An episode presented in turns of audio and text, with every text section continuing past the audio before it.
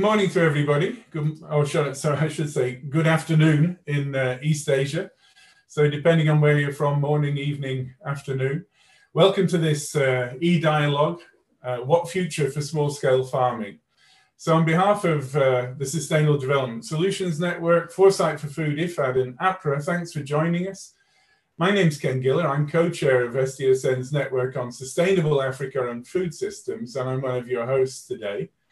Our network specifically focuses on SDG 2, zero hunger, and has a very strong interest in rural households and smallholder farmers. Jim. Yeah, hi everybody and, and welcome. I'm Jim Woodhill. I'm the lead of the Foresight for Food initiative based in Oxford. Uh, this initiative is working to strengthen foresight and scenario capacities for, for food systems transformation. Ken. Yeah, so as a little background to the e-dialogue, we started in July with an opening session, which was followed by a, a session on local perspectives in August. Today and tomorrow, we're unpacking challenges and opportunities faced by small-scale farmers in different regions of the world. And we've had organized then separate sessions for East Asia, South Asia, Latin America and Africa. And then tomorrow afternoon in our time, uh, evening yours in East Asia, I guess, we'll be having a synthesis session. Uh, we apologize to everybody for the fact that we've been rescheduling uh, sessions, but that's been a bit unavoidable, working offline, uh, trying to get together people from all across the world. So against this background of a wider discussion about transforming food systems in the world as a whole, we're trying to take a deeper look at future opportunities and constraints faced by small scale farmers. We know that small scale agriculture is critical to feeding the world, to tackling poverty and malnutrition. But small scale farmers aren't all the same. They operate with so many different contexts, different sizes of land, access to markets, farms in very different environments, cultures, and we know that farming households have increasingly diverse range of income sources to complement their farming. So in today's discussion, we hope to unpack some of this diversity in small scale farming. We want to explore the range of future strategies and policies that are needed to support different types of farming households in different contexts. And we hope that the e-dialogue will be really encourage an ongoing and deeper debate about the future of small scale farming in changing food systems. So I'm going to hand over now to Jim, who's going to moderate the session this morning. Great. Uh, thanks very much, Ken. And we're thrilled to have such a knowledgeable and experienced uh, panel with us with uh, some very diverse perspectives on what's happening across uh, East Asia. It will just be a very informal discussion. We're going to hear firstly from each of the panelists for uh, two to three minutes and then open up a discussion around the issues that are, that are raised. But as Ken has mentioned, we really want to focus on know, the role of smallholders in tackling poverty and good nutrition across the region. How important are they going to be into the future? How's that changing? How are food markets changing? And what does that mean? Different opportunities, constraints to smallholders. Um, what's, what's happening with uh, gender and youth issues across the region? Um, how are different households changing their income sources? Are we getting a much more diverse sort of household income or not? What does that mean uh, for uh, how we think about the role of smallholders in overall economic development? And then, particularly, as Ken mentioned, trying to explore what all of this means for some policy directions. All of this we're going to feed into uh, some thinking for the uh, IFAD Rural Development Report for next year, the Food Systems Summit and also the Global uh, Food Security Conference later in the, in the year. Um, to save time, I'll ask each of the panelists to introduce themselves. I'll probably do it uh, clearer than I will, um, and ask each of them to give us a two or three minute sort of introductory view on these perspectives, and then we'll move on to the, the questions. Um, as a bit of an experiment, we'll be running a, a, mural sticky note program in the background, which people can add uh, more information into, and I'll explain that in a, a, little little while, and I'll put the link in the in the panel. So with that, um, Fabrizio, let me uh, hand over to you for some some of your thoughts, I guess, particularly from a IFAD perspective on the future importance of uh, small scale farming in the region. Thank you very much, uh, Jim. So, um, uh, well, first, let, allow me to introduce myself. I'm Fabrizio Bresciani, the regional economist for the Asia Pacific uh, division at uh, IFAD. And it's a pleasure to be here today. Uh, just know a few uh, few thoughts that um, uh, occurred to me uh, while uh, reading just a few days ago. I went back to the uh, rural development report that was um, published by IFAD in 2019, and the focus of that report was on on rural youth.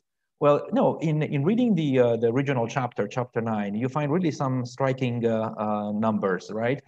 so these these are figures that have been made possible by uh, Uh, matching uh, uh, data on uh, individuals, uh, in particular young people below 25, with population density in the area where they live. And so you get a picture of how the uh, youth is uh, distributed uh, in East Asia and Southeast Asia across you know, rural, semi-rural, peri-urban, and urban areas.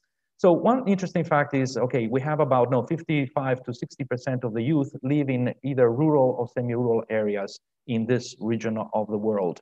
Um, but you know the uh, the the other interesting aspect is that 60% of the youth that live in rural areas actually spend time on their farms, and this you know gives a sense of a uh, of a rural of a farm population in in rural and semi-rural areas, which is a little bit contrary to the image that one usually hears about of an aging farm population.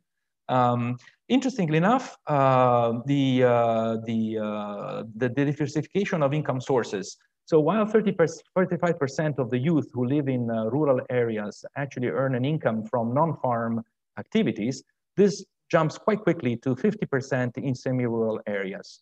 So the kind of message one gets is that no, one can expect that as the transformation of rural and agricultural areas makes progress in this uh, part of the world, we will see uh, no, uh, young people moving quite quickly to new occupations. And precisely this could be one of the important channels through which the transformation of agriculture and the rural sector in Asia and Southeast Asia could actually contribute to the broader growth of the economy. And then a very uh, 10 seconds on a second uh, uh, interesting data. You know, in just uh, 10 years, uh, the amount of farmland that, that is being leased in China uh, increased by more than twofold. so that's quite interesting because in such a short amount of time, such a, such a no rapid increase in the amount of farmland that is being leased, it really gives a sensation to know something important is happening in terms of the consolidation of small farms in a uh, economy where the rural and agricultural sector is rapidly uh, transforming. Uh, I hope we will be able to uh, have a little bit of time to discuss uh, uh, these concepts further in, in during this event. Thanks. Just a very quick follow-up question, Fabrizio. I mean, if we go back to the 2008 World Development Report on, on agriculture and argued how critical agriculture is to poverty alleviation, how important do you see small scale farming to tackling ongoing across the region, or is it now such diversity in the economy that it's less important than it might have been in the past? Well, the uh, things have changed quite a bit uh, since the uh, no the old days in which. Uh, um, no, uh, at least when we're talking about uh, East Asia and Southeast Asia, when we were talking about the importance of broad-based uh, agricultural growth as a way to make a, uh, you know, a substantive impact in terms of uh, uh reduction of poverty in rural areas. Um, at that time, uh, no, the uh, broad-based agricultural growth was seen as important because it was a way of increasing the income of farmers. It was, a, it was important in order to stimulate the consumption of goods and services produced in rural areas and and therefore no uh, it was uh, it was a sort of the dominant paradigm about uh, uh the role of uh, agricultural growth in poverty reduction. Uh, since then things have changed quite a lot in this part of the world. Agricultural share in gdp has come down quite a bit. It's now about about 19 15 to 20 percent in, in, in most countries it still absorbs uh, or employs a large uh, uh, share of the um, total labor force. Um, but you know the, the, the, the, contribution of agriculture to poverty reduction through the direct growth of agriculture per se is much more uh, limited nowadays. Agricultural growth continues to be an efficient way of uh, reducing poverty, but it its effectiveness has diminished simply because the sector has gotten smaller. But at the same time, uh, commercialization of agriculture has become uh, much more pronounced. And uh, this means that basically uh, farmers are linked uh, to uh, other sectors of the economy much more of what they used to be in the past. In fact, actually now you can start thinking about a consolidated agribusiness sector, of which agriculture is sort of the core part.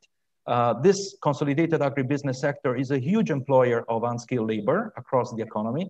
When it grows, it really absorbs a lot of uh, employment among unskilled workers and supports you know, the growth of uh, wages uh, for, right. the, for these type of uh, workers. So, Fabrizio, we'll come we'll come back to a little bit more of this discussion, but that's sort of that's landed a really good uh, starting starting position. Thank you. Okay, thanks. Cheers. Um, Irish, um, let's let's come to you and hear a bit of your perspective, which I think will also come to some of these issues around youth, but also gender and and and the role of agriculture in in tackling some forms of marginalisation across the region. Oh, you're you're muted, uh, Irish. Yes, thank you. so yeah, good morning and good afternoon to all. So I'm here um, representing AFA, an alliance of 22 national farmers organization in 16 countries with combined membership of around 13 million small-scale women and men, family members, fishers, indigenous peoples, forest users, herders, and pastoralists. And AFA members, as I have mentioned, belong to the 43% of East Asia population residing in rural areas, of which 48%, of course, are employed in the agriculture sector. So as um, you have already um, set in uh, initially in even in the previous discussion, East Asia agriculture is dominated by small farms. And we know that smallholder family farmers have been sustaining societies and also have been conserving agrobiodiversity. And small farms have contributed to local food security and more so in the situation that we have now, the health crisis we are experiencing now and the associated lockdown measure. Um, we also know that there are uh, many arguments like uh, small scale agriculture or farms being more labor intensive rather than capital intensive and are more diverse um, I mean, I think that's the the strength. It's more diverse, and because it is, um, it uses um, family labor and uses more natural resources uh, locally, then it's really contributing to to climate change uh, mitigation. And uh, yes, uh, you also mentioned in um, your in your briefing note that our food systems are changing dramatically. Um, diets because of diet changes, preferences, and um, and that we we we and also um, we are witnessing the penetration, the change in food markets, like penetration of um, of uh, supermarkets, of fast food. So where is the place now for uh, smallholder uh, family farmers? For for AFA, I think uh, because of the, the changing uh, food system, we are now um, focusing on organizing uh, smallholder farmers into cooperatives. And there is now an increasing attention and investment in consolidating uh, smallholder farmers to, to be integrated into the changing uh, food, food systems and food markets in East Asia.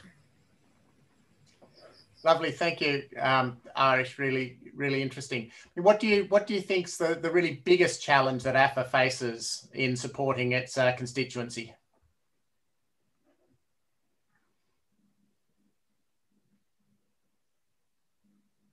Uh, yep. Um, I think um, we just we recently had our um, regional conference on sustaining um, small scale agriculture um, in in Asia Pacific. And one thing that uh, really came came out of that discussion is really um, consistent policies in uh, supporting the welfare of um, smallholder um, farmers and especially women and youth.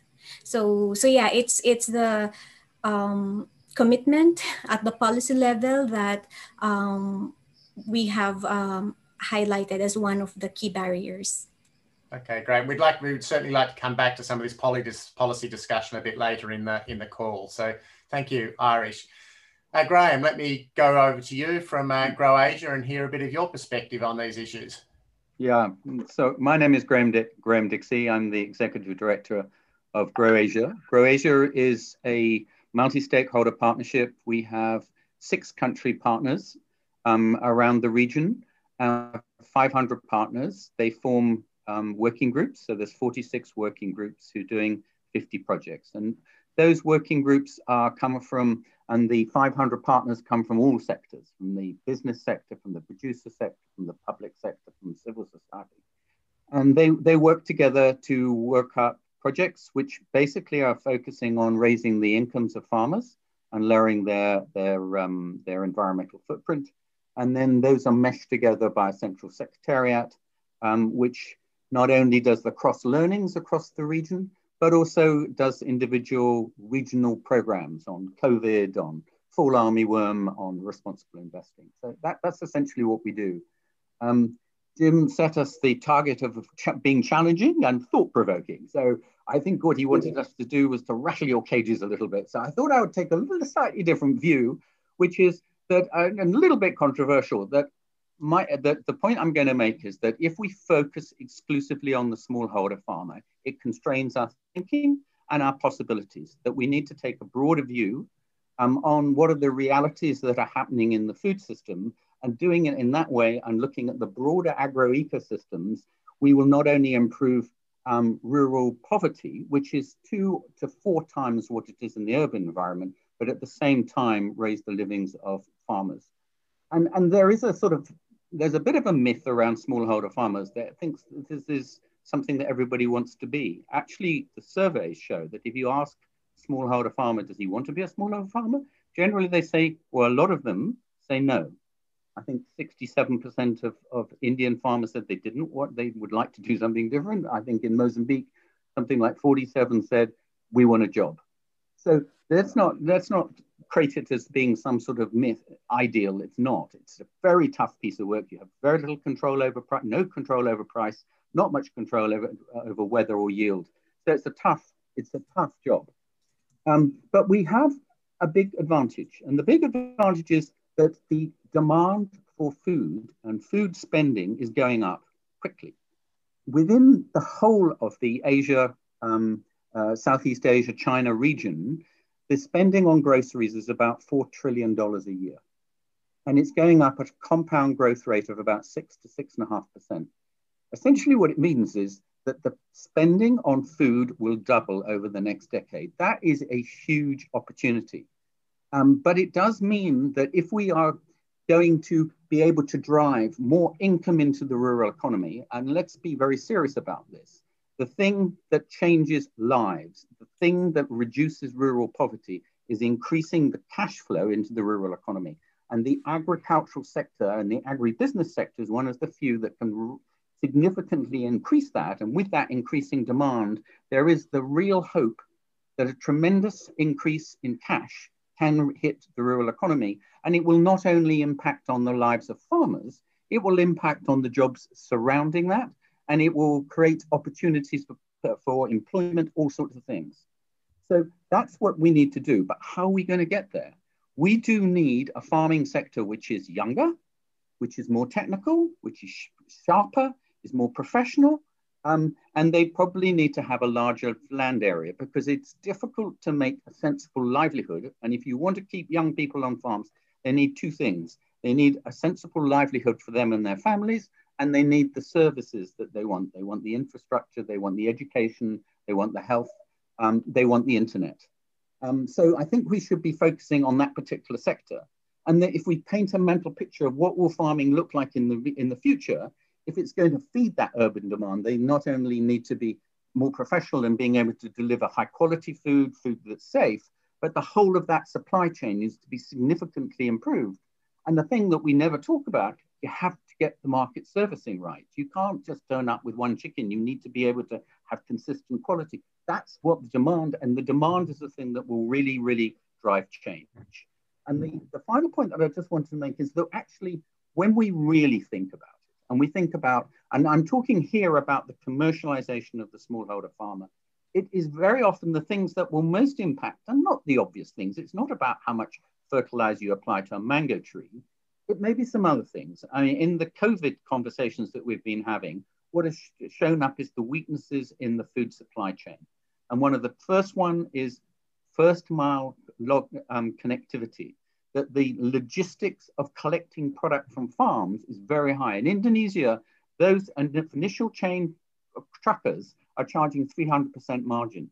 So that there will be, if you can look at the technology that's coming out of the urban sector, there will be technologies emerging which will enable consolidation of loads, reducing the transaction costs.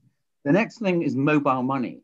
You know, farmers don't take credit cards, but we are moving to a less cash economy.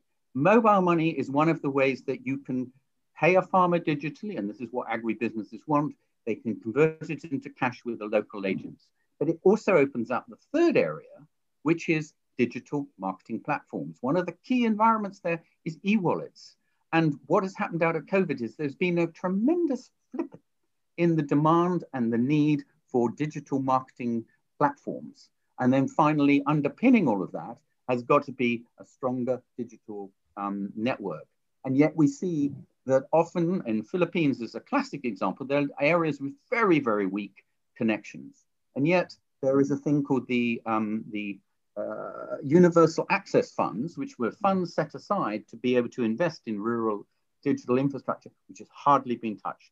So I'm saying that actually there are a network of things which can increase the flow of rural money into the rural economy, improve its effectiveness, be much more in tune with the way that the food system is changing. And those will bring in new money. They will not only raise the income of farmers, but they will provide multiple jobs.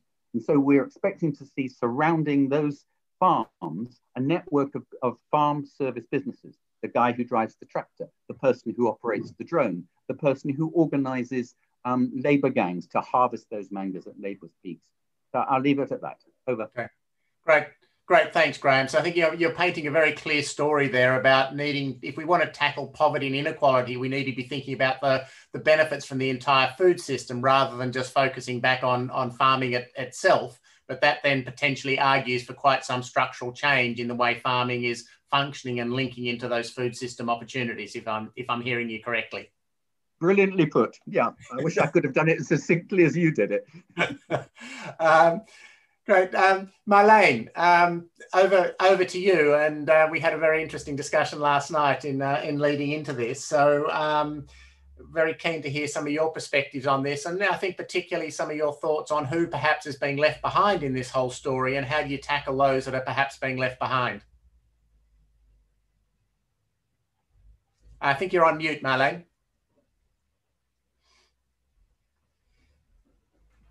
Thank you, Jim. And uh, I, uh, I'm Marlene Ramirez from AsiaDHRRA. It's a regional partnership network of rural development NGOs and agri-agencies dedicated to empower farmers organizations, rural people's organization by building capacities for service delivery, for engaging government to influence and to benefit from public programs, and to build capacities for uh, managing viable businesses.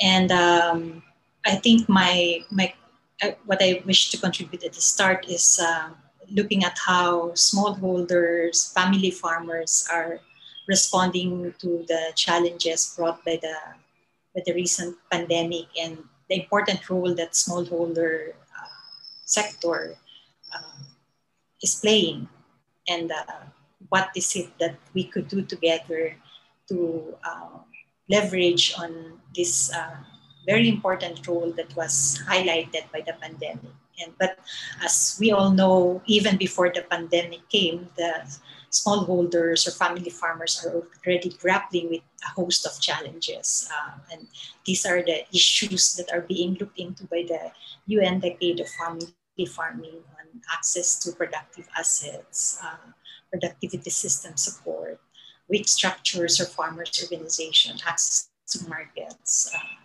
recognition, uh, low investment on women and youth, and the disasters that uh, brought by climate change or political conflicts, and all these leading to food insecurity and rural poverty.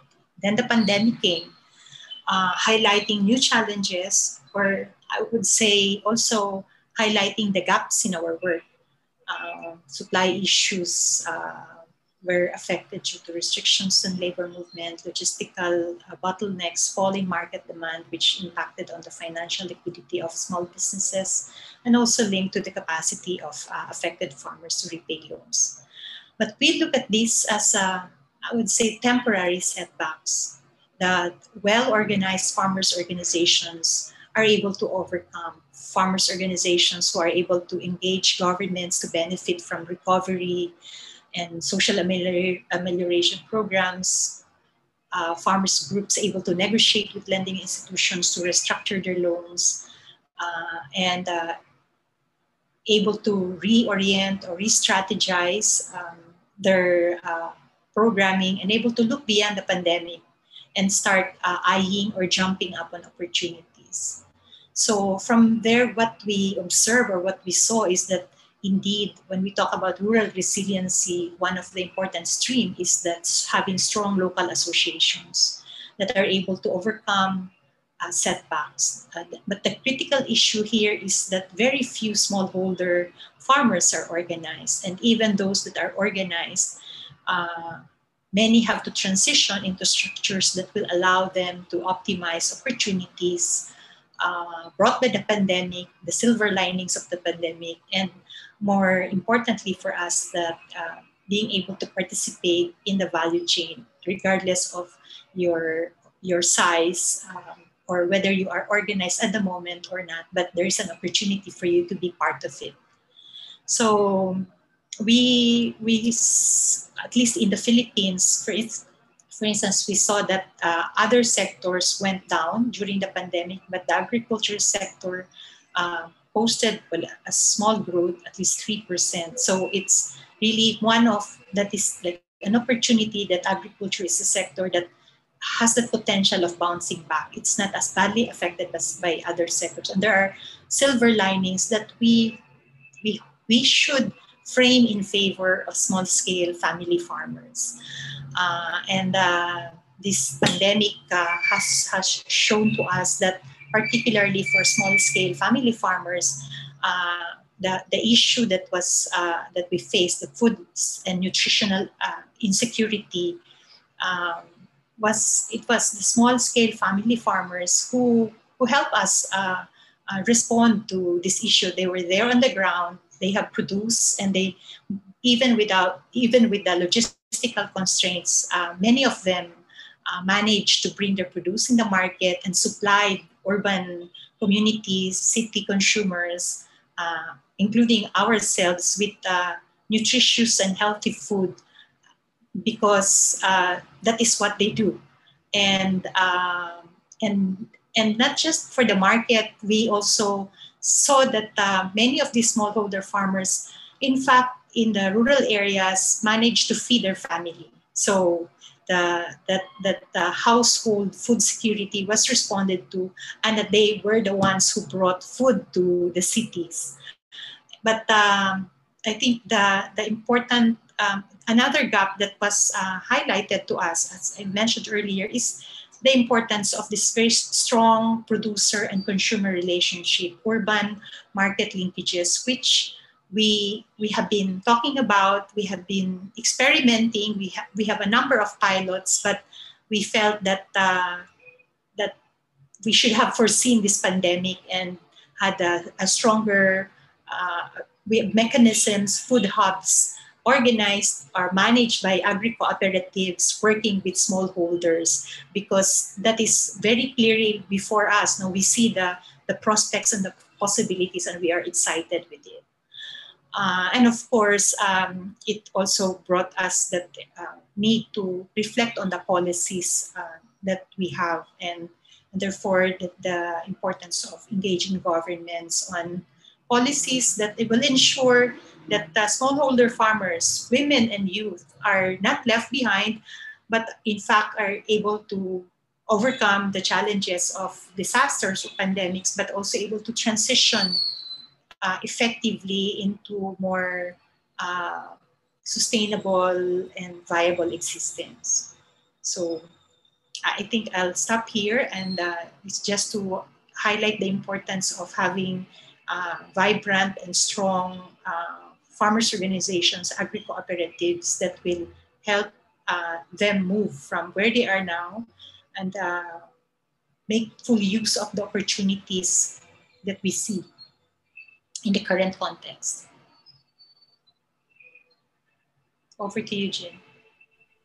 Thank you, thank you, Marlene. And I think this point about organisation and, and building the capabilities of farmer organisation was something that was also um, brought up by Irish. And I mean, I think something that was really interesting when we were chatting earlier was your comment about the need for much more integrated policy, which I think is something we can come back to in the in the next part of the, the discussion. So with that, let me go over to you, uh, Andrew, and uh, to introduce yourself and give us your perspective on these issues. I'm going to try and keep us sort of a little bit tighter in time so that we've got time for an ongoing discussion. Okay, uh, no problem. Well, good afternoon, everybody, and uh, welcome from Singapore. Uh, like Grahame, I'm here in Singapore and uh, been here quite some time, 30 years now. So this is really home. Um, I'm Andrew Powell. I run a small company in Singapore that Paul Teng and I uh, founded in uh, 2005 called Asia BioBusiness. We set up Asia Bio, Bio Business to try to make a difference, have fun, as Paul and I always do, uh, and pay the bills. And we just just about do everything on that. And we certainly hope that we make a difference but that's not up to us to make a decision on that. We work very much with our uh, feet on either side of the fence on in both in the public sector and the private sector. We work with governments usda australian government irish government we work with the multinationals uh, that you're all familiar with, both from the ag and the food uh, sector. And we also uh, uh work with SMEs and uh, help them with their commercialization and mentor startups as well. Uh, I was, you know, coming later on in the uh, the this sort of session. You, most of the things I wanted to talk about have already been uh, talked on, but I wanted to sort of touch base on this the whole thing about COVID and how we need to really appreciate that this has impacted the smallholder farmers. It's it, it, the, the fact that industry has been not ag industry, but industry and, and development in cities has been impacted will in fact impact the smallholder farmers as well because a lot of them derive income from this uh, uh, the, the, sector. With that slowed down around the region, we have to take on board that damage that is done to the, uh, the families of the smallholder farmers and think about short-term solutions. Um, in the long term, I think we also, or medium term perhaps, we need to also think about the changes that consumers have undergone in respect to, uh, as a result of COVID, and what they want. And what all the, the, the studies are showing that the, the, consumers want a better connection with the, the produce that they eat. They want it to be safer and they want to really know where it comes from. And we really need to ensure that the smallholder farmers are able to satisfy the needs of those consumers to, so that they can extract the most value from the things that they produce. Now, the other thing uh, that I wanted to talk about, which is in more than a medium to long term, and also touches a bit on what uh, Grahame was talking about, is that we really need to think about a whole of system approach to changing the agri-food ecosystem. One of the projects we're working on at the moment is a development of a center of excellence for smallholder farmers based here in Singapore. And it reflects the, the complexity of the challenge in that we have a multi-stakeholder group to address this uh, change that we need to have in the agri-food ecosystem. We have multinationals like Bayer, IFC, DFAT Australia Development Agency, Stockholm Environmental Institute, educational institutes like Murdoch and SEARCA, and a whole host of other groups who are really keen to partner with us to advance the agenda of ecosystem change for the betterment of the smallholder farmer community. So it, it's an interesting challenge, but it can't be handled by just one group. It really needs this multi-sectorial and multi-stakeholder approach. Now, I'm a seed biologist, and I, I, do think that technology has to play a role in the betterment of the smallholder farmers. Hardly surprising there. But I'm not so naive to think that we don't really, we must also appreciate the change that the new technologies is impacting or bringing about for the smallholder farmers. We have to think about the social, social aspects of this change. Change brings about angst and concern in populations, and we really have to think about how we manage that concern. We need to ensure that there's trust in the things in, in, the, in our interactions with the smallholder farmers. We need to they need to understand there are benefits. They need to understand there are control, and it, it must whole thing must be fair. These are all things that, as a risk communicator, which I'm also am, need to be taken account of when you're communicating with people who have concerns about things. Farmers are just like us. We get worried about things. We need to address those issues as well. And in Africa, I think we've already seen social science really contributing to the development of the smallholder farmers. And I think we really need to think about that as well, particularly in our region. I think that's all I got to say, really. Thanks, thank you, Andrew. Very, very interesting work that you're doing with Paul as as well. I know. So, um, Tran, let's um, come over to you. And I mean, you're somebody with a tremendous amount of uh, practical experience and linking that to the policy policy world. So we're very interested to hear on your your perspective from your work in your country. So Tran, what's what's some of your views on this, and perhaps your reflections, particularly on the policy implications? Uh, thank you very much. So good afternoon in Hanoi, everybody. Um, uh, uh, first, uh, may I introduce myself? My name is uh, Chen. So I'm the Director General of Institute of Policy and Strategy for Agriculture. And uh, very nice to to meet you there, and very nice to meet some of my friends there. I'm happy to, to see you. Uh, as you know that I, uh, in Vietnam, uh, the small farmers still play very important roles. Uh, with agriculture, there's about now the 35% of uh, agriculture uh, still working in labors. However, the agriculture GDP uh, contribute only for 14% uh, of GDP. Uh, based on the number of the GDP, the sale of agriculture is still reducing. However, you know, the, the farm size of Vietnam very small. That's why the Vietnam now still have a around eight, more than 8 million farmers. Yeah. And um, recently the income from agriculture also um, reduced in uh, for rural household. According to Vietnam Households Living Standard Survey, the income from agriculture of the rural household is only 20, 20%. Yeah. So it means that the uh, now the non-farm is play the very important roles. Yeah, and under the you know under the COVID nineteen, uh, the Vietnam now the looks control very well. Even we passed the second wave of COVID pandemic. However, uh, you know the farmers and agriculture in Vietnam were the, uh, still uh, impacted uh, differently. Uh, for example, the farmers with the necessary the food crop like rice have very good, like how can I say, the positive impact. The price of rice increased, the price of some kind of vegetable increased. However, for the farmer with the branded crop like coffee, uh, tea, uh, rubbers, uh, the price will reduce. So according to our survey, around the 70% of the farmers were impacted, uh, in which um, there's the farmer who base uh, the, on the non-farm income were impacted more seriously. The farmer that the income based on agriculture have less impacted. So it means that, uh, you know, the picture for farmers so differently based on the different activity and related to policy, the government of uh, Vietnam, you know, um, uh, control very well up to now. Uh, and uh, they also have provided different kinds of policy to support the, not only the small farmer, but for the peoples, especially the vulnerable people, the poor people. And the government of Vietnam uh, provide direct money for them. And uh, we also created some kinds of like a, a food uh, program for the poor farmers. And recently, uh, we also uh, changing the policy. Uh, we also support the enterprise because we support enterprise because the enterprise create the employment for the non-farms. Uh, how can I say the the people who living in the rural area but who work in the non-farm activity. As I mentioned with you, the 80% of the income from the non-farm activity. That's why the if the government can stimulate the operation of the enterprise, especially enterprise in rural area.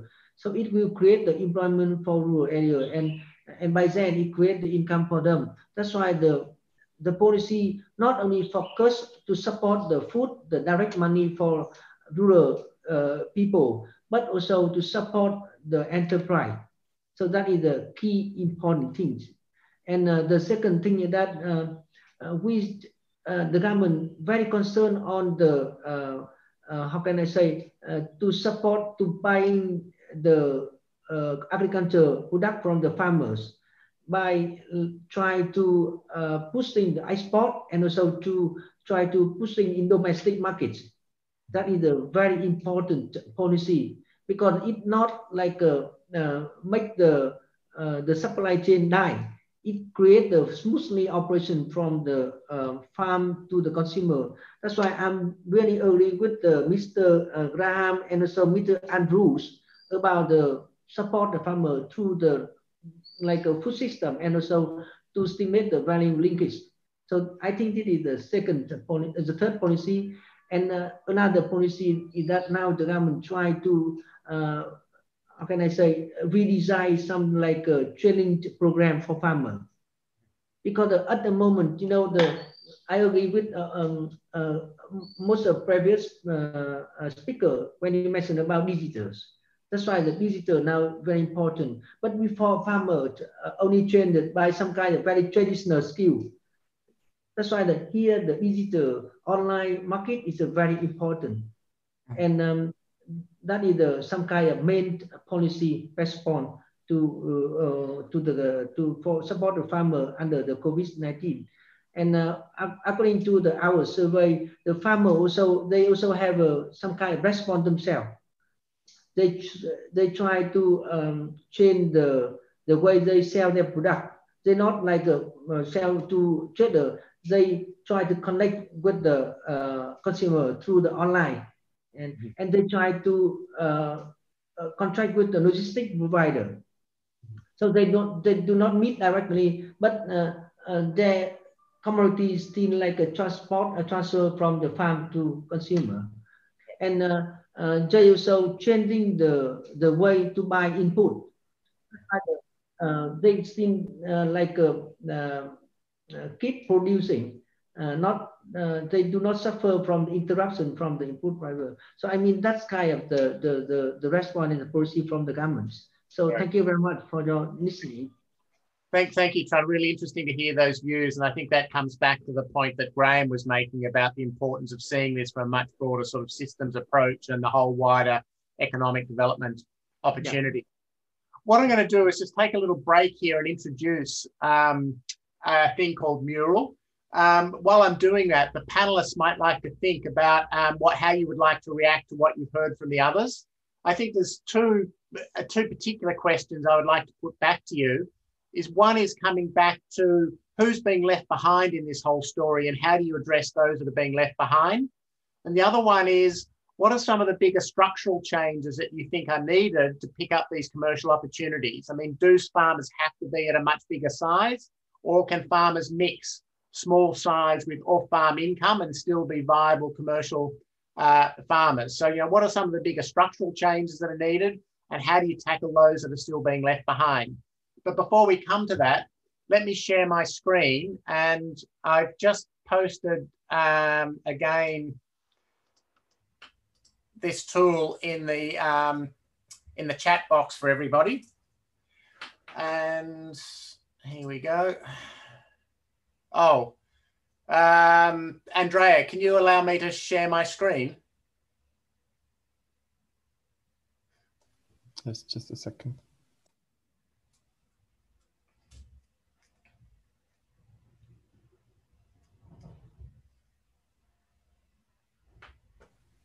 Yeah, it should be good.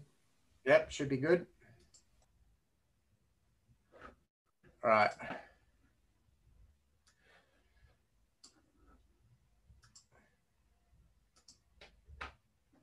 Uh, can you all see that? Ken? Yes. Yep. So um, what I'm sharing with everybody here is a uh, online program called Mural. I've shared you the link you can see that in this, um, Ken has already been adding some of the reflections and ideas we've heard from the panelists.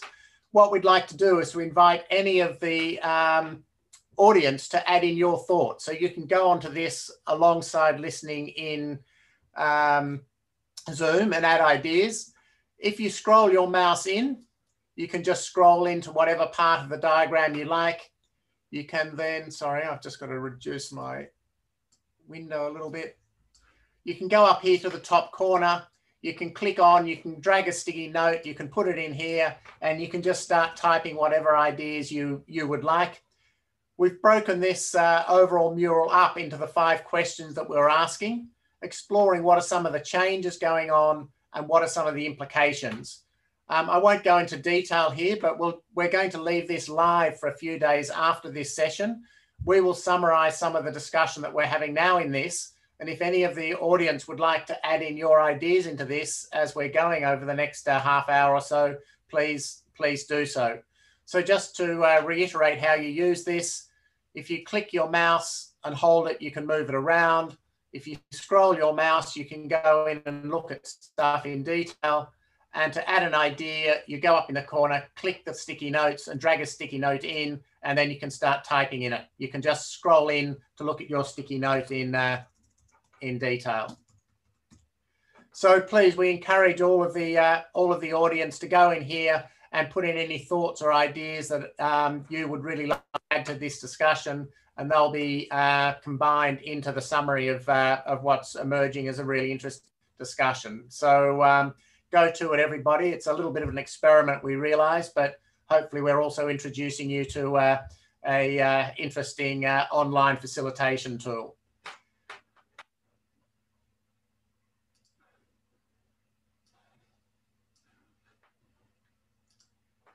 So now I'm getting back to the thing. I need to stop sharing.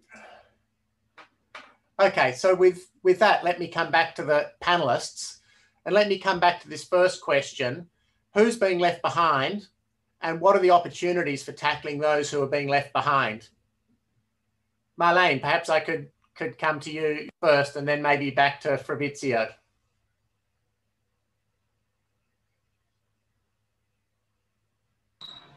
Okay. Well, for us, working with, uh, we call it rural people's organizations, but that's really mainly uh, smallholder, family farmers, uh, rural women and youth, and of course, you have the indigenous peoples. Uh, and when we, an important element for us to be not left behind is to seeing this communities organized at the local level, at the provincial level, at the national level, and even linked at the regional level. Because these are, uh, we believe that uh, a, a, key element is of, of uh, the development process is inclusivity. And unless they are, they have this power of the collective, uh, they will always be disenfranchised in the percent of farmers are actually organized, only 10%, and that's a very small amount.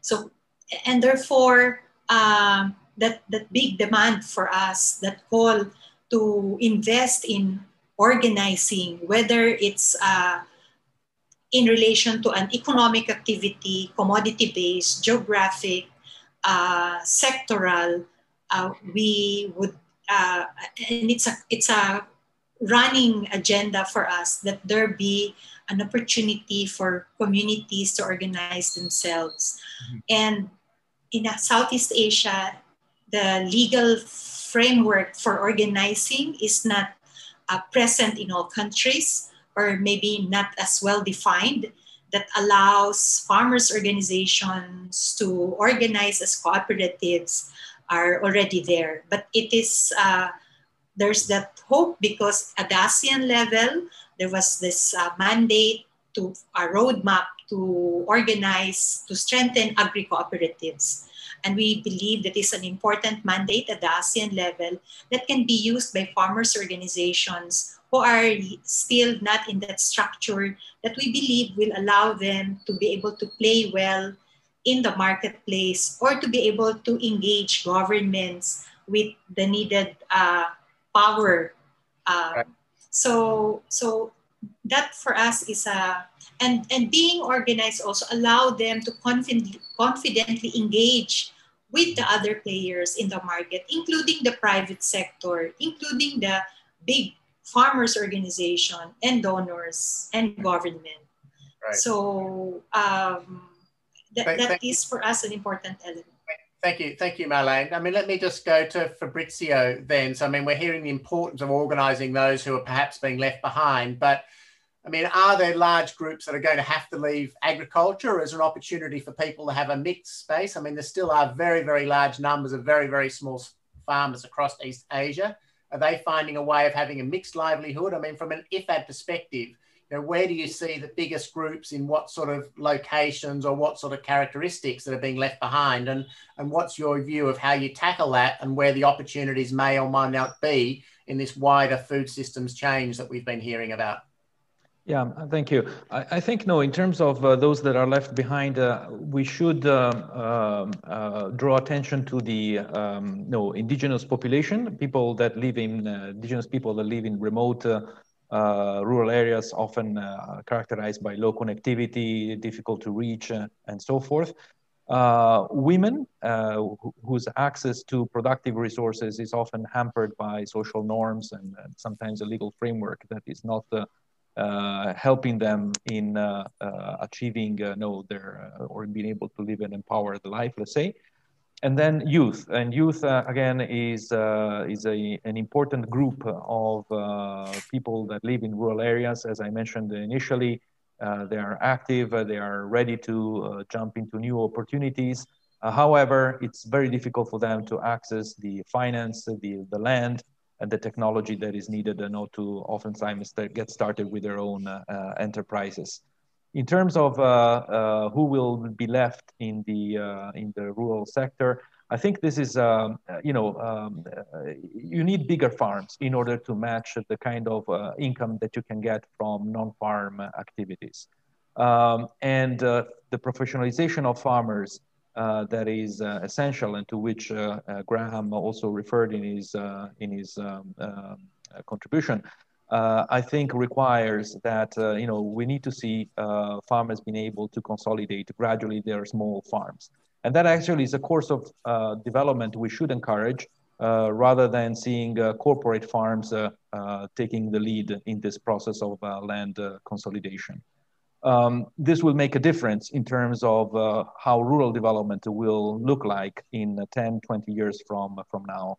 Um, now, this outflow of uh, uh, smallholders uh, from agriculture, for some of them is desirable. As Grahame mentioned, many smallholders would rather do something different. We need to create the conditions for this exit to happen in a, in a way that uh, uh, promotes their uh, livelihoods and their living standards. for this, we need to set the right set of institution as of now, because this process is going to last over the next 10, 20 years. And so land policies will become uh, very important in uh, making sure that uh, the uh, uh, smallholders that are not competitive anymore can actually make the best use of their uh, land assets. Um, and also to allow those that want to know, make farming their main livelihood, then no, they can actually be are able to access land in a secure way, meaning that the land they access is land in which they can actually make investments. Um, so I, would definitely uh, draw attention to the importance of setting the right land institutions and land uh, uh, policies to prepare this longer process of uh, um, uh, structural transformation that is going to happen in the small older uh, sector. Right. Thank, thank you, Fabrizio. I mean, Irish, could I could I come to you? I mean, do you have a sense of where things sit across the region from a, a, policy perspective. So we've heard about a lot of the things that need to happen in terms of improving farmer networking and organisation, of getting uh, land consolidation approaches, of providing access to finance. I mean, are, are policies across the region heading in the right direction, or is there still a lot of work to be done to try and get a more enabling institutional and policy environment?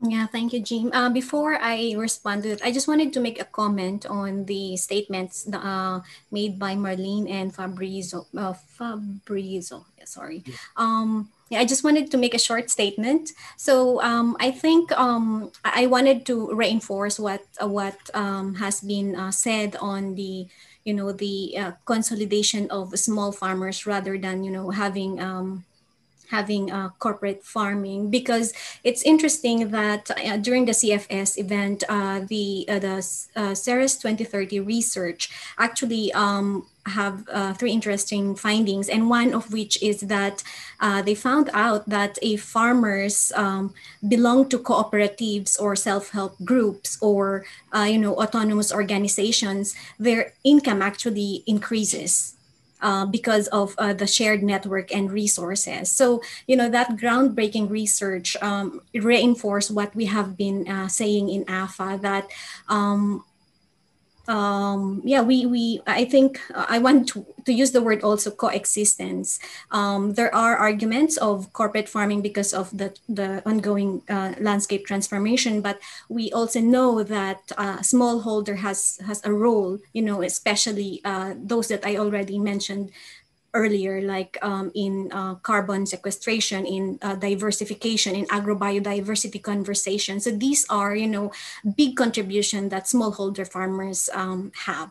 So going back to your um, to your question, uh, it's interesting that we had the sub-regional discussion on uh, priority policies, and as also mentioned earlier, it's still you know the priority is really still on land policies that are favorable to to smallholder farmers, to indigenous people, to pastoralists, and um, um, the smallholders, I think, is grateful of the UN Decade of Family Farming because in the next 10 years, we hope that policies favorable to supporting um, the land rights of smallholder farmers and uh, policies uh, that is supportive of co- co-op formation um, will actually, uh, you know, uh, we can realize that in the next uh, decade.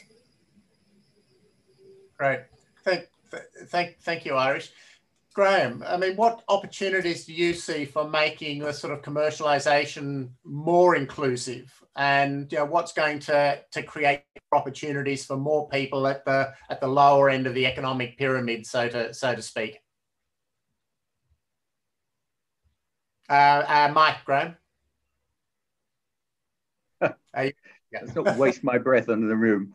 Um, yeah, so you know all of that so I mean, you know, uh, uh, um, leaving people behind. So that the, the the basically the findings when you talk to people who try and link markets and farmers together, they will say actually, you know, the the consensus view is you can't. Not all the farmers are suitable for joining in. They're they're not they're not particularly farmers. They've got a bit of land. They feed themselves, but they're not really interested. So there is a portion of people who are just not in in any way have the attitude or the or the outlook to take on that particular role. Then there's the issue of transport and, and their distance from the market. There's quite a lot of evidence showing that actually incomes um, start diminishing pretty quickly after you start dropping off two hours away from a major market. This open, and we've seen again and again examples, and one is in Laos just recently with a new railway line opening up, which has opened up a whole new opportunity for farmers in that area. So actually by building roads, by building transport connections to people that are distance from the market and bring them into market catchment area is one of the solutions. The other one is that um, as male population is moving increasingly into towns and other opportunities, we are going to have more women on farms and, and mostly women yields are lower, they don't get access to finance, they don't get, so if we are going to create that cadre of, of more professional farmers, I think we really need to focus much more on, on the women's side of that. And then there was that this question about, um, you know, how do you, can, can big farmers and small farmers work together? The answer is definitely. Uh, uh, there, was a, there was a study looking at business, successful agribusiness models coming out of Africa. And the consistent theme was, it's not like they only work with smallholder farmers. They need to have a cadre of big farmers to be able to lower the transaction costs. And they are a mix of those. The work done by uh, Thomas Jayne at the moment um, which is the emergence of the medium scale farm in, in um, Africa, which is quite a phenomenon, quietly seen, but it's, it's quite important that in the areas where there's a lot of those small, those medium scale farmers, the smaller scale farmers in their area, there's a positive ripple effect. Their yields have gone up, they've taken up the technology, and there's an aggregation. So definitely there has to be a link between um, the big farms and the small farms. And, and the, the final piece that I'll just say, you know, so much of what I talk about is what the market is demanding. And, and there's definitely a move, staples is leveling off, fruit, vegetables, consumption going up, processed products going up, and animal proteins. Most of those are um, much higher output products um, and they're labor intensive, which gives is one of the very few comparative advantages that a smallholder farmer has that his labor costs are lower than a corporate farm. So the labor intensity of farming um, gives a preferential um, comparative advantage to a small scale farm. Over. Right, thank you. Tran, um, what what's your view on the sort of policy environment you think is needed to pick up some of these opportunities and perhaps tackle those that are being left behind? And your, your mic's on mute. Yeah, thank you very much. I think uh, I um, um, most agree, agree with the uh, previous speaker, especially from Irish, because uh, I think that with the small farmers in Vietnam now, we have different kinds of policy. However, I think that uh, are three kinds of policy to support for farmers is very important. The first one, because the, they are very small, so it's very difficult for them to collect directly with the markets, and it's very difficult for them to sign the contract directly with the enterprise. That's why the cooperatives uh, or the cooperation group is very important for them. That is that that is the the uh, the way that the Vietnam also try to push up. So it means that the first one, the policy should uh, develop the cooperative for the small farmers, yeah, or the cooperation group. So I think it's the first one, and the second one uh, is about the uh, value chain linkage uh, stimulation. Uh, in Vietnam, we also have one degree uh, to support the value chain linkage from the farms to the markets. So in which if the farm have a side contract with the enterprise, they will get the support. And also we also to sub have a, like a, some special uh, policy, especially in the credit the challenge uh, if the enterprise sign contract with the cooperative or the small farmer. That is the second thing. And the third thing about the credit support. Uh, in Vietnam, we have one space uh, uh separated um, credit program for the farmer and rural household. So in which the if the farm or the rural household, if they have very good plan on business, they can borrow money from the uh, the bank. Uh, uh, and I think beside that, under the um, the risky environment, I think one of the very important things for the small farmer is to try to protect them from the different shock.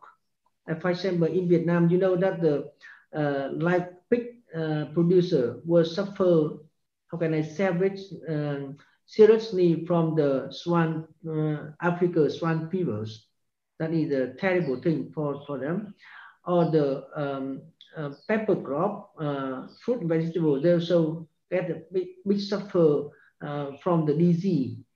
Uh, that, the small farmer also uh, get the big suffer from the climate change impact.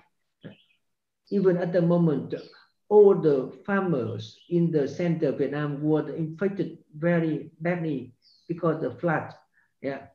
Uh, and um, I think beside that, the farmers also have risky from the uncertainty of the market. So I think they are very risky. So beside all the supporting uh, uh, producing uh, production or the market linkage, it's very important to have one like mechanism to protect the farmer. So I think like uh, agriculture insurance is also a very important thing. So that is, I think there's some kinds of ours, uh, um, uh, I think the, uh, it's very important that do to support the small, small farmers and to make them like, uh, how can I say, have an inclusive role in the value chain. So thank you very much. Great, thank, thank you. I think that that I guess that also brings us back into the, the whole discussion around what sort of perhaps insurance mechanisms you need, how you get maybe more effective social protection mechanisms that are linking into enabling that productivity in, in a risky in a risky environment. Yeah. Um, Andrew, where do you, where do you see the the main sort of policy directions going, and what if you had a chance to sort of tweak some some policy levers to, to optimize what you see as a need, what would they be? Uh, Mike? Done. I, I, think, well, a lot of people have already kind of addressed the real need for uh, policies that impact the smallholder farmers uh, uh, uh who and actually benefit themselves. I think we really need to enact some policies that uh, uh, empower the environment that we're working in. And you know, uh, one of the words that we've not heard in this discussion is this is sustainability. And you know, we're trying to change systems for the better, and we don't want to repeat the mistakes of the past. And these systems need to be sustainable. You know, uh, the I think there's a lot of policies that need to be put in place to ensure that sustainable solutions for the smallholder farmers are available. Uh, I talk with energy providers, off the grid energy providers who are wanting to provide solutions to the smallholder farmers in the Philippines. And they says a number of hoops that they have to jump through to get energy solutions to these smallholder farmers is just incredible. And these are very creative solutions. They can empower whole island, little islands with some wave power or, or uh, uh, tidal streaming. And they can really, uh, you know, make a difference uh, by powering not just the farms, but also small processing facilities. So we need to create this environment where the uh, policies support the infrastructure that will help the farmers themselves, not just not just on farm uh, policies, but you know supporting policies, the the, the non-agriculture policies, if you like. Right. Great, thank you, thank you, Andrew. I'm I'm watching time here. We're going to have to start uh, start wrapping up. I mean, obviously, this is a conversation we could take on for a whole day, and it would probably be much nicer to be doing it in all a room together over a cup of coffee, rather than keeping to the constraints of a of people's attention span on on a Zoom call. But um, I mean, I think uh, you know it's been really fascinating to hear the different perspectives, and I think there's a there's a lot of coming together around how you put this whole challenge of small scale agriculture into the bigger sort of food systems perspective, which I guess is where we're heading towards with the with the food system summit last year. But I think what I've also heard is you know quite a lot of optimism around the opportunities, but also this need to get a much more sort of integrated thinking around a whole lot of lot of different policy mechanisms coming together. So maybe that's the challenge for the future. But and let me go around and just get uh, one very quick sort of final message from, from each of you, and then I'll just hand over to Ken for some last wrap up comments. So, um, Marlene, having heard all of this, what's your final big message you would like to leave the audience with? Uh, Mike?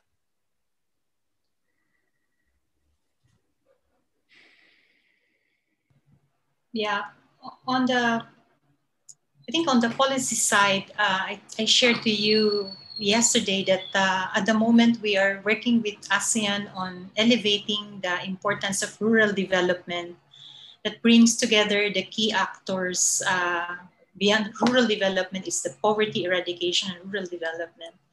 And, and central to this is the whole idea of, of uh, strengthening the territorial, more integrated approaches But key to this is the, the political will of government to support this kind of a comprehensive approach, uh, which is uh, from the initial uh, scoping study that we are doing, does not really exist in most countries in the region.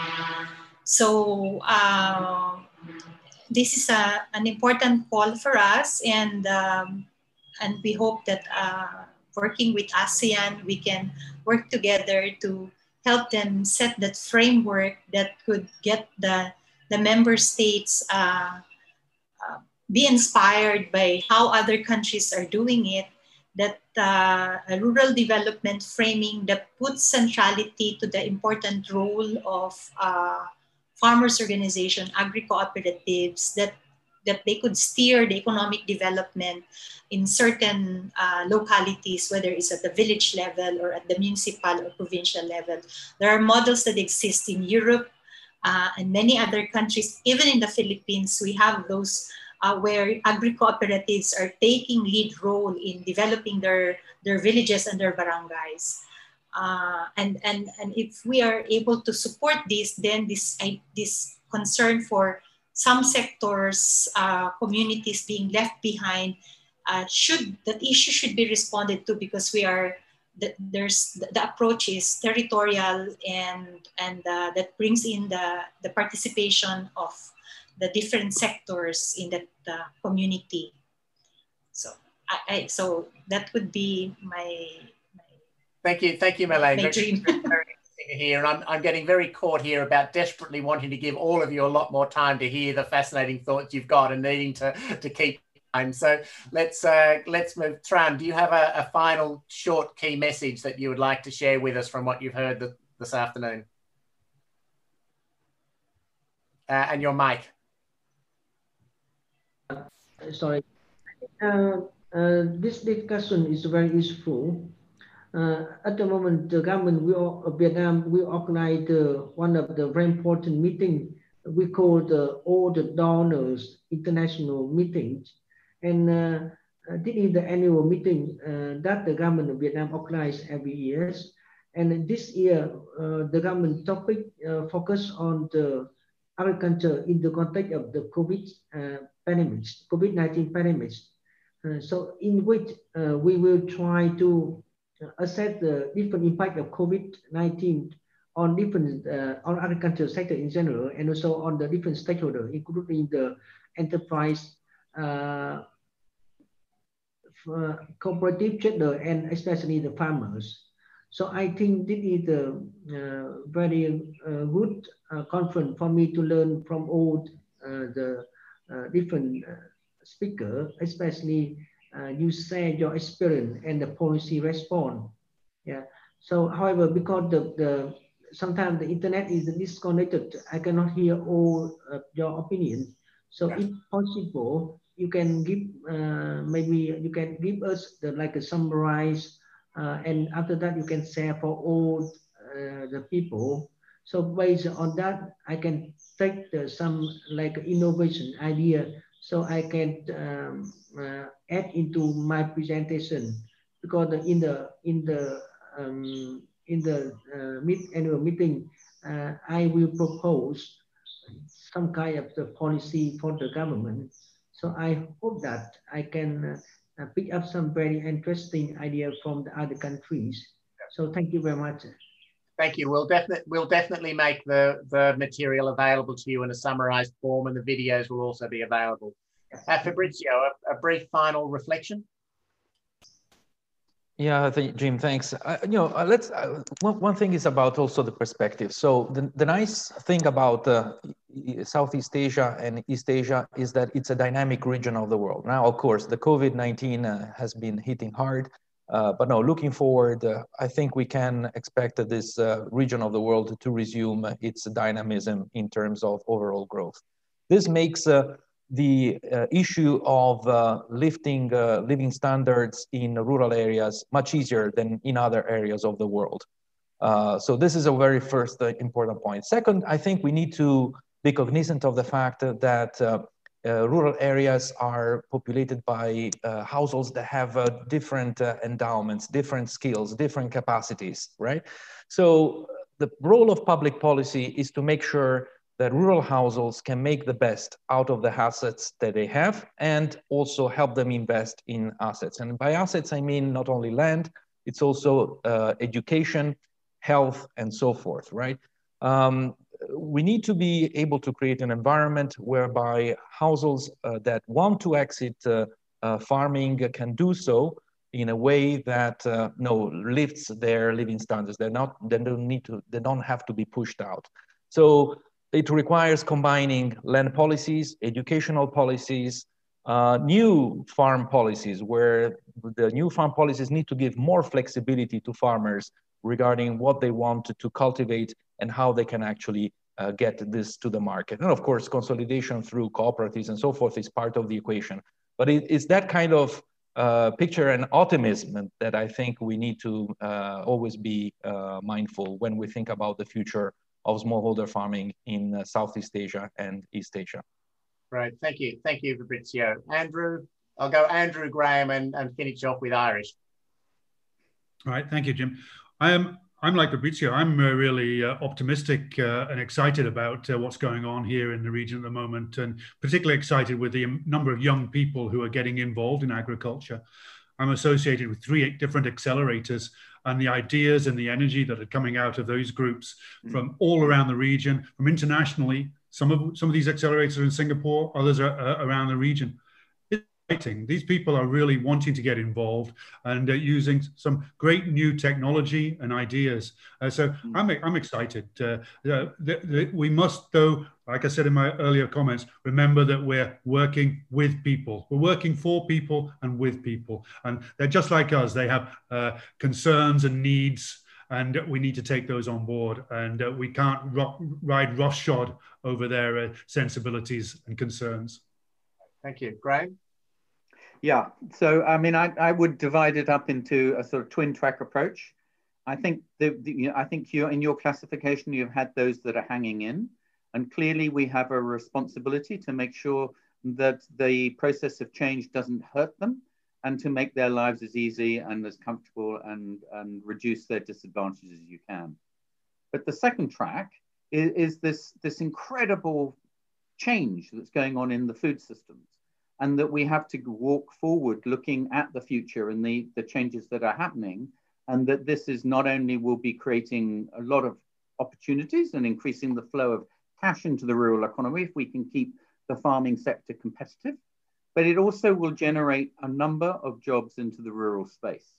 And these are in the broader rural economy, and some of them will be people who are providing services to that cadre of professional farmers, some of them will be the spillover income that will be generating as more cash goes into the rural economy, the hairdressers and the people who fix bicycles and so on. So, uh, you know, I like like Andrew, like uh, Fabrizio. Yeah, I'm I'm very confident about the future, and I love what Andrew said about this this cadre of young people that are investing in in the food space. And often they don't come from farming backgrounds; they come from finance, they come from technology, but they have the potential to transform and one of the things that they consistently say to us is, I do wish the regulatory burden wasn't quite as heavy on us. So we have to fill in the same forms as a multinational. And their access to finance is a real problem. And I think we need to support them if we're going to create this more modern, more dynamic, and more economically powered rural economy. Over. Great. Thank, thank you, Grahame. And uh, Irish, some final reflections from you. Yeah, just last um, uh, two points. I think um, we have uh, heard a lot um, of thoughts on you know the the empowerment of youth and also uh, women. So in AFA, we are seeing now that more and more uh, women and youth um, are getting engaged in um, high value crops, of course, because they wanted to increase their income. And also, they are more into uh, processing or value addition and marketing. And I think uh, it has been emphasized that they really need support so they can be integrated well in the uh, agri food value chain. And we also know uh, that women in Asia has been contributing to food security. So in AFA, um, we are calling forth for policies that promote fair access to agriculture and natural resources and also to make markets safer for women farmers. Lovely, thank you. Look, we're we're we're a little bit over over time. I've thoroughly enjoyed this discussion. I think there's been a lot of Hello. Hello. Also, some really important. Hello. Uh, I just uh, have one last. Uh, I'm sorry. I have uh, only one under the IFAD uh, support. Hello? Yes, yeah, we're, we're listening to you, Tran. Please go ahead. Uh, yeah, so under the IFAD uh, support, uh, we did the uh, small, we call the quick assessment on the impact of COVID on the smallholders, uh, farmers, and vulnerable rural household. So we, we just finished that. So if you need that, I can share with you did it also the quite good report and we did the survey for 1,100 small farmers. So thank you very much. Thank you. That, that that would be really, really, really appreciated, and we'll we'll post a link to that on the um the site for the e-dialogue. Yeah, and if you have a uh, same uh, research on your country, please share with me because I'm really, uh, as I mentioned, I really want to take experience from the you guys. Yeah, thank you very much. Thank, thank you very much. So um, let me hand uh, back to Ken just to wrap us up and maybe give a couple of last words of reflection and as he's doing that, I'll share my screen to show you at least how Ken has been adding thoughts into the mural that uh, we, we've been using. Well, thanks very much indeed. And uh, thanks to all of the panelists. I mean, I've really, uh, really learned a huge amount uh, today.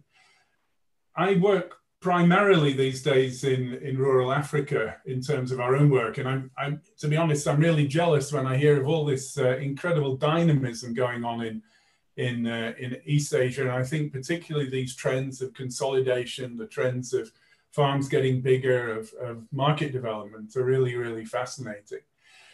I think reflecting on this point about um, you know who's getting left behind, and I think one of the things that comes out to me very much is the idea, if you like, of fair work, fair work for the labourers who would still be working in some of the larger farms, uh, when these service industries are going to be developing and, and triggering, if you like, lots of other rural employment, that that would also be employment which gives people fair incomes and the like. When I was uh, uh, typing these sticky notes and I was making notes and then popping them in, what really struck me is that to certainly to start off within the discussion on the first comments, so many of the comments were about institutions, about markets, inputs, outputs, linking farmers to markets, and getting that whole um, environment within which farming takes place to, to operate better. And, and that was really populated very strongly. And then later on in the discussion, we started moving then to think more about, about policies and the bottom right-hand corner of, of, uh, uh, of this uh, thing of sticky notes now has, has got quite a few points there just to reinforce to everybody that, that this is part of an ongoing dialogue, we've got another uh, set of uh, regional sessions coming up. Um, South Asia next, then Latin America, Africa, and then a roundup session. And Jim and I are committed to actually pulling all of this together and, and, and sharing it back with you. So on our websites, we'll have summaries of the discussions today. People can watch back uh, the webinar for today and then we're moving on in, in November to uh, sessions on pathways, and then finally on policies at a more global level. And this will all feel, feed into the uh, IFAD Rural Development Report for uh, 2021, which we're currently uh, involved in, in writing. So on behalf of uh, the Thematic Network on Sustainable Agriculture and Food Systems, on Foresight for Food, IFAD, APRA, thanks uh, for joining us. Thanks to all of our panelists and to you for attending. If you have any other questions, please contact us uh, through the websites. Thanks very much. And at that point, I think it's time to wish you a, a great rest of your day. And uh, thanks to everybody for your